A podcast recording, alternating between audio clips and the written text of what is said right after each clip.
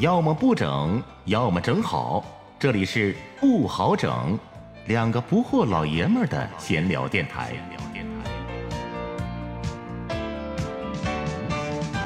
既然生活不好整，就把酒杯碰出声。我是老布，我是老豪。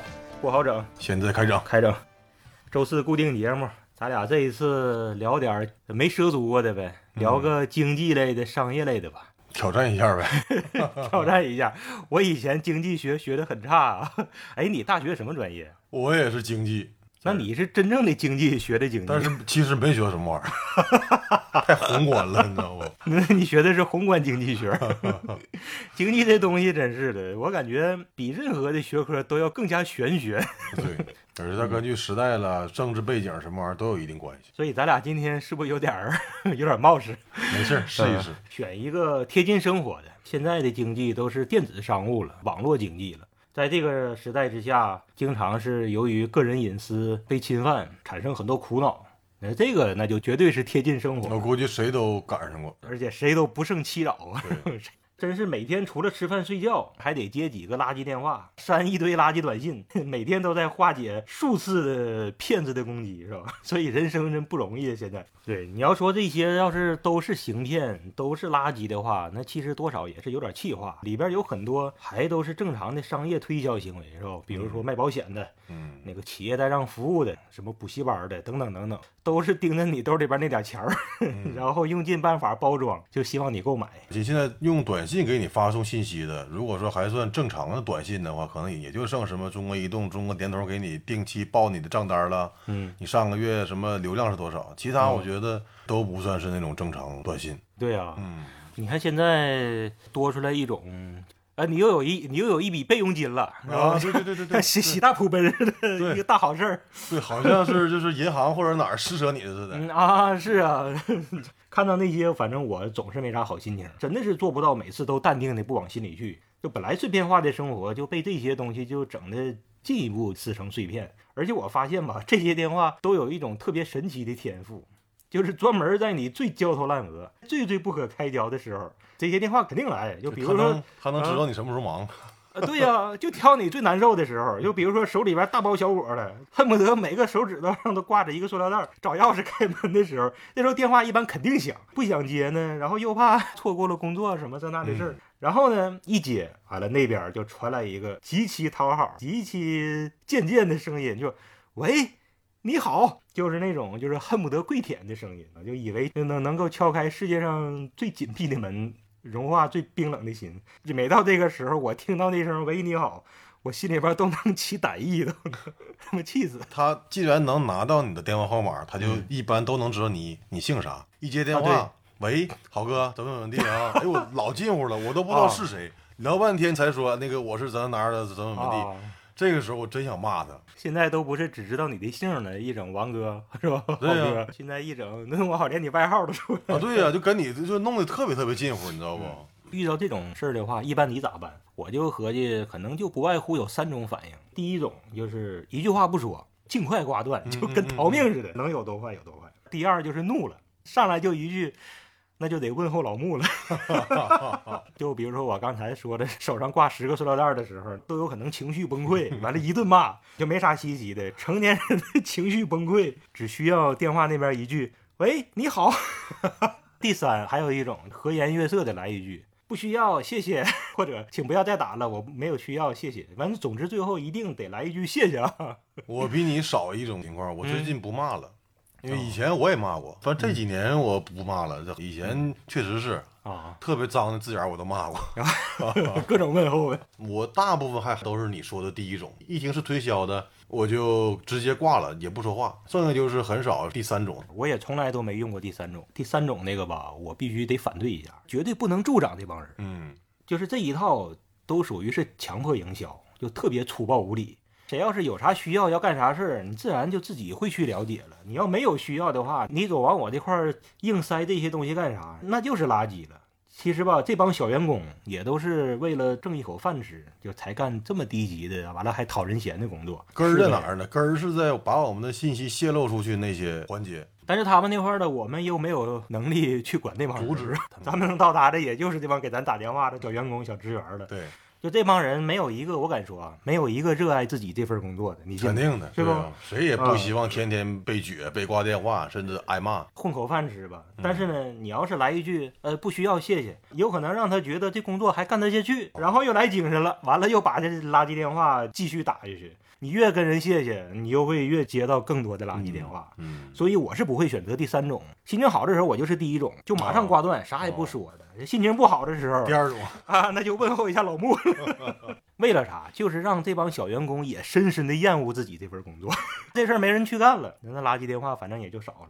其实国家也一次一次的报过，什么三幺五晚会也披露过，怎么怎么地，要重拳出击，打击这些什么贩卖信息，然后怎么怎么地的。其实，短信该有还是有，骚扰电话该来还是来。哎呀，就是无法杜绝，总会有人上当，总会有人就吃这套。强行推销那是不讲究，行骗那些就是更加可恶可恨了。曾经听过一个新闻，是哪个地方有个学生是农村的，非常贫穷，被假的一个录取电话也不知道是什么东西，哦、我好像听说过啊，你也听说过是吧？悲愤过度自杀了，听说过是不？悲伤过度了吗？千万别以为这种事儿只有老人和小孩才容易上当啊！别觉得自己见多识广、百毒不侵的，就算是电话容易识破，你刚才说的那种短信。其实更危险，嗯，比如说你正赶上要去办个你家车的年检，然后来个短信说可以网上办理，或者说你有一个违章还需要处理，或者说你养老保险要重新设置密码，这些都是咱们最关心的事情。对，然后一不小心，一个放松，你可能真就点那个链接了，这一点可不要紧，你就不知道授权了啥东西。对，太可怕了。为啥这帮人都知道你需要啥，知道你的外号，知道你的名字？为啥他们总能挠到你心里边的痒痒呢？这就是网络时代大数据算法背后。对这个技术咱可能不太了解，嗯、但是就是往好的方向去用的话，它能给人人们生活能带来很多益处。但是如果要是反过来用的话，确实是不胜其扰。技术进步到这个程度了，以后肯定是需要越来越多的个人信息，什么都是个性化了，嗯、对，什么都是定制了，就不是说私人定制是有多么的高端，只有有钱人才能有。以后慢慢的普及，就是几乎所有的事情都会私人定制了。人们畅想的未来，什么自动驾驶、智能都市，真的是需要你共享出来越来越多的信息，不光是你的名字、什么电话这些东西了，你的个人喜好、你上班的时间、你家庭的地址，就特别细的。要不然的话，什么无人驾驶咋实现？嗯嗯啊，以后你要是不共享的话，你家小区可能都进不去了，你自己家都回不去了。对，真的有可能。所以这玩意儿都是一体两面的，商业都是架构于网络技术之上的，但是与此同时的带来的隐私的暴露，组成一组矛盾。那些信息你不给，真的是没有办法。图方便，还有一些让你办会员，很多时候你就是乖乖的办会员，你再抵制啥的都没有用。就好比前一阵子留我女儿去迪士尼，大长队，好不容易到那个门口了，检票了，完说的你得扫我们园的码，进行强制性的、哦、强制性的。这时候你说谁能去叫那个汁儿？你说的，哎，我还我我要更多信息，我不去了，队都排过来了，小孩搁这乐颠的，谁能不给？那个情景给你架到那个地方，就是会主动的去把你的信息都给提供过去。嗯，但是吧，也有爱较真儿的。前段时间看个新闻，有一个浙江大学的教授，那个是叫《中国人脸识别第一案》的原告，他是把杭州野生动物园给告了啊，因为他之前办了一个动物园的年卡。后来动物园说这个年卡要升级，就让他办理人脸识别，说以前是指纹，就要变成人脸识别，让他采集面部。他就觉得吧，这个属于强制收集顾客的生物信息，嗯，他就不干了，要求退卡，然后要求园方要删除自己以前所有的信息。动物园辩解就是不同意，这个教授也是一个爱较真的人，然后就把这公动物园给告了，完告了还赢了。哦，是吗？啊，他就成了中国人脸识别第一案里边的原告。那赢了判的是什么？是赔钱了还要赔了一千零三十八元，这个是他以前年卡的钱，再加上可能交通费啥的，没多钱儿。但反正他是赢了。完了，法院就说啥呢？原方单方要求修改双方的服务合同，嗯、哎，没有履行到告知的义务啥的。嗯、反正就是说判这人赢了。以后我估计这种事儿多了。大家的意识啊，然后法治的建立啊，这套的相关的诉讼渠道啊，都能的比以前更方便，是吧？嗯、但是现在哪有几个人较真儿？你这个信息漏了也就漏了吧。这样人，刚才你举这个例子，现在少之又少。虽然你是深恶痛绝，但是毕竟你还得享受那个便利。就是说最普通的网购，个人的消费喜好，平时都买啥玩意儿，喜欢什么品牌，人家大数据一找一个准儿。你一提到这个哈，嗯、他你的消费喜好什么，确实是他能在后台能够掌握。比如说我买一个东西。嗯，但是这东西吧，有时候我觉得也不合理。嗯，比如说我要买一个杯子，嗯，这个杯子我已经买完了，然后我再打开的时候，你还是一一个劲儿给我推荐这个杯子，我已经不需要这个杯子了，已经。哦但是对他来说那也比啥都不知道好。嗯，万一你还要今天买个水杯，明天买个茶杯，后天买个啤酒杯呢？至少说我是没有找到怎么能无痕浏览，他们收集不到我的兴趣和喜好、哦、反正至少我没找到过。恐怕就得是你不登录了，但你你要不登录的话你还没法去支付，没法加入购物车啊，那就是当你真正产生购买行为的时候再登录。但反正啊怎么的都是有一大堆缝的，人家咋都是有办法，人家后台的数据，对，有了数据数据有了信息就是一切，也没办法，你说谁又能因为这个事儿就不网购了呢？对，但是享受这个便利就得认呢。不有句名言吗？在现在这个时代，最了解我的不是我，最了解我的人是网络，是那几个网上的大公司。稍事休息，听老布和老好继续整，继续整。你就再图便利，人最终还是得在乎起码的那点隐私，就好像是穿衣服似的，不管咋样你都得穿点吧、嗯、你不可能全脱了，你大衣脱了不行 OK， 我再把衬衫脱了，衬衫脱了不行，裤子脱了剩个衬裤子完也不行，就一步一步的就管你要的更多，最后剩个小裤衩可能还不满意，丁字裤齐头的可能还能挡一挡，完换成三角的，三角换成 T bag 丁字裤，越来越过分了，你丁字裤可能还不满意呢，完了我都我都 T bag 了还咋的，以前是扒开裤衩看屁股，现在是扒开屁股看裤衩的都不满意呢。就是说商家尽可能的获取你个人信息，它能实现精准营销吗？精准营销才能卖给你更多的东西，包括各种广告的精准投放都是需要这些东西，大数据。咱们又要享受生活的便利，然后呢又要保护隐私，咱们自己咋控制这个度，真的是得需要政府，需要法律了。但是说实话也不是一个特别容易的事儿啊，个人信息保护立法咱中国也是摸索十来年了，这过程特别的复杂。首先这个事儿属于什么领域呢？是属于刑法还是民法还是商业法？咱们老百姓可以不想、嗯、但是你说制定法律的那些国家的部门，部门他们肯定得想这些、嗯、然后这个隐私是怎么定义的，啥是隐私，啥是个人信息，隐私是隐私，个人信息是个人信息，二者有不同，二者还有交叉，不好界定，不好界定。完了呢谁来主持这个立法？据说最开始是国务院推这个事儿，嗯，后来改成工信部推了。推出来之后，谁执行谁监管，谁负责监管商家，谁负责监管政府。因为隐私这东西，要么是提供给商家的，要么就是提供给政府的。嗯，工信部门肯定得管一部分，对，公安部门也得管一部分，网信部门也得管一部分，还有其他更多的，这些都是特别实在的操作层面的事儿。就是这些东西，你要是一想，脑袋都抽筋儿，要不然的话，这个立法推得这么慢呢？从立法的名字也能反映出来，一开始叫《个人数据保护法》，后来变成《侵权责任法》，后来又有《消费者权益保护法》、《征信管理条例》。到现在才最终落实到要推一部个人信息保护法，哦，还是个草案。但这个事儿呢，还必须得做。你要不做的话，肯定乱套。商家逐利是无止境的，对，不立法不监管，那肯定完蛋了。但监管到一个什么程度，你还不能打击商业发展，还不能让商业丧失活力，是吧？太矛盾了。你要一刀切的话，很多小企业马上就得倒闭了。但是你要是模糊的话，那就像吸星大法似的，你的个人隐私就给吸走了。然后还有这个监管放在前边做还是放在后边做，你要是在前边监管，商业就会失去活力，但是你要是出了事儿之后再监管，那就几乎没有用了。像那个浙江教授吃了亏的，去较真打官司的人太少了，对，吃亏的也就吃亏了，信息漏了也就漏了，那个追索成本那么高，完了还麻烦，教授最后也才得了一千零三十八元，说咱们还扯这个蛋干啥吧？一般人不会去教那个人，这个真是。嗯，看监管部门是不是得在一开始就得打击呢？其实也挺有必要的。我又想到一个例子啊，嗯、搁自己家小区里边溜达，总能看到那种不拴狗绳的，嗯，就那么遛狗的，然后你那个狗就往你身上扑，你是等着它真扑上来，真给你挠了，你再有反应啊？你还是说先做反应，先给它挡回去？至少你杜绝了一种可能性，至少你是不会被那个狗给咬了，给挠了。那对，嗯、你要是不有所行动，你要是说不能违背了正当防卫的原则，你得先咬我了，我才能动手，否则你要不咬我，我没有动手的权利。你说我咋办？你说难不难？这个头疼的事，我相信谁都遇到过。嗯，对，对不？你要是再带个孩子，领着小孩搁院里玩呢，完了过来一条狗，那你说你咋办？这个时候不为你自己，为了孩子，你就。就得更这个弦儿，你就得绷住。你说你是先行动还是后行动？反正我的意见就是说，绝不犹豫，那就是一脚踢飞。带孩子玩的时候，有一些养狗的人没有什么素质哈，他不拴狗，然后狗虽然没咬孩子，嗯，但是狗的叫声了或者狗的那个行为把孩子给吓着了。对，我姑娘小时候就被狗给吓哭过。你说这种情况，你说我要跟她索赔，我可能说还没有那么充分的这个理由，但我要不索赔，孩子被那个确实吓了。对啊，你一想这事儿谁不生气啊？你小孩还吓一下子，那遇到有心脏病的老人呢？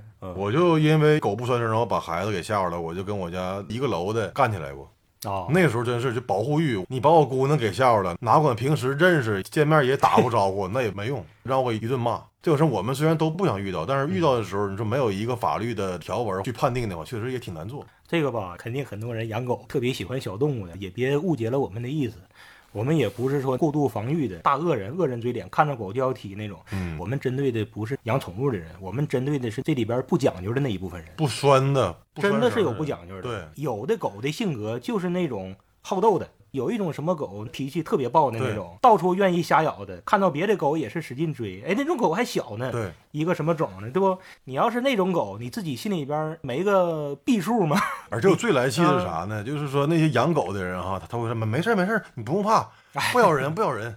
本来没有气儿，但是他这一句话能把我气儿给顶上来。对，你凭啥说呀？所以呢，针对的是这些不讲，因为总有这些明知道自己家的狗脾气不好，愿意到处聊事儿的那种，完了还不拴狗绳。对，那我就心安理得的踢，别跟我约约啥啊！你要跟我约的话，我连你我都打。就回到个人隐私的这个事儿，刚才说到是国家监管，在前监管还是在后监管，反正我这个纯属个人意见啊，宁可得损失一点商业活力，也得是控制的死一点。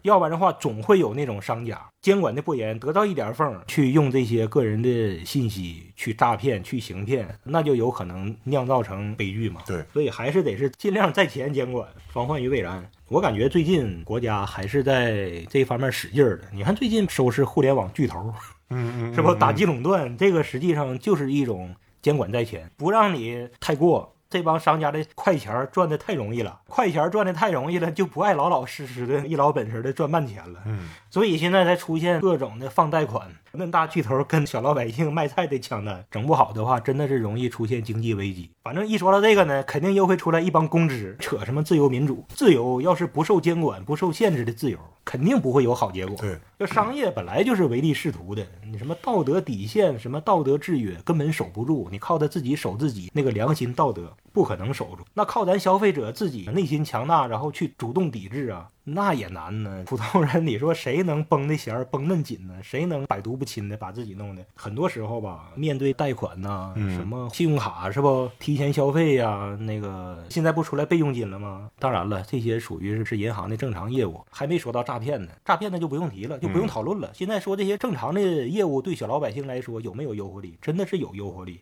就说这帮混北上广深的这帮小孩儿，无处不在的诱惑，无处不在的对比，无处不在的办公室暗战什么的，那就能产生无数心魔，产生无数的心灵缺口。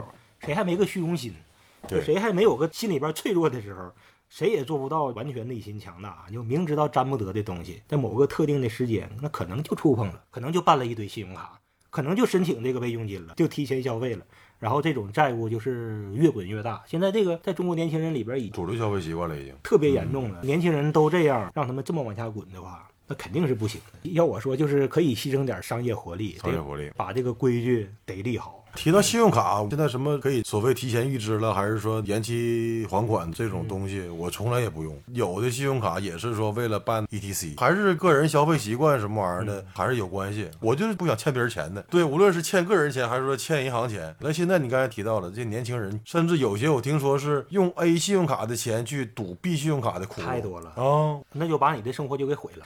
我曾经有过三个信用卡，有一个是真正用的，另外两个信用卡就是帮朋友忙啊、哦，在银行的朋友都是刚上班的时候互相帮一下、啊、对、啊、这个我也帮过、啊、朋友那边有任务完了后来呢费老大劲了才把这户给消了，对，打电话不给你弄，窗口不给你弄，咱们一整又年费啥的，怎么整就是哎呦我天，像狗皮膏药似的，山上就解不掉，太他妈缺德了。是嗯，反正我觉得现在我的信用卡，反正我认为有用的地方就两个，一个是 E T C， 一个是出门住酒店需要授权什么的，其他的时候我是从来也不用。这些都是由网络经济带来的便利的同时带来的这些苦恼。嗯，要我合计呢，有两个事儿是绝不容许的。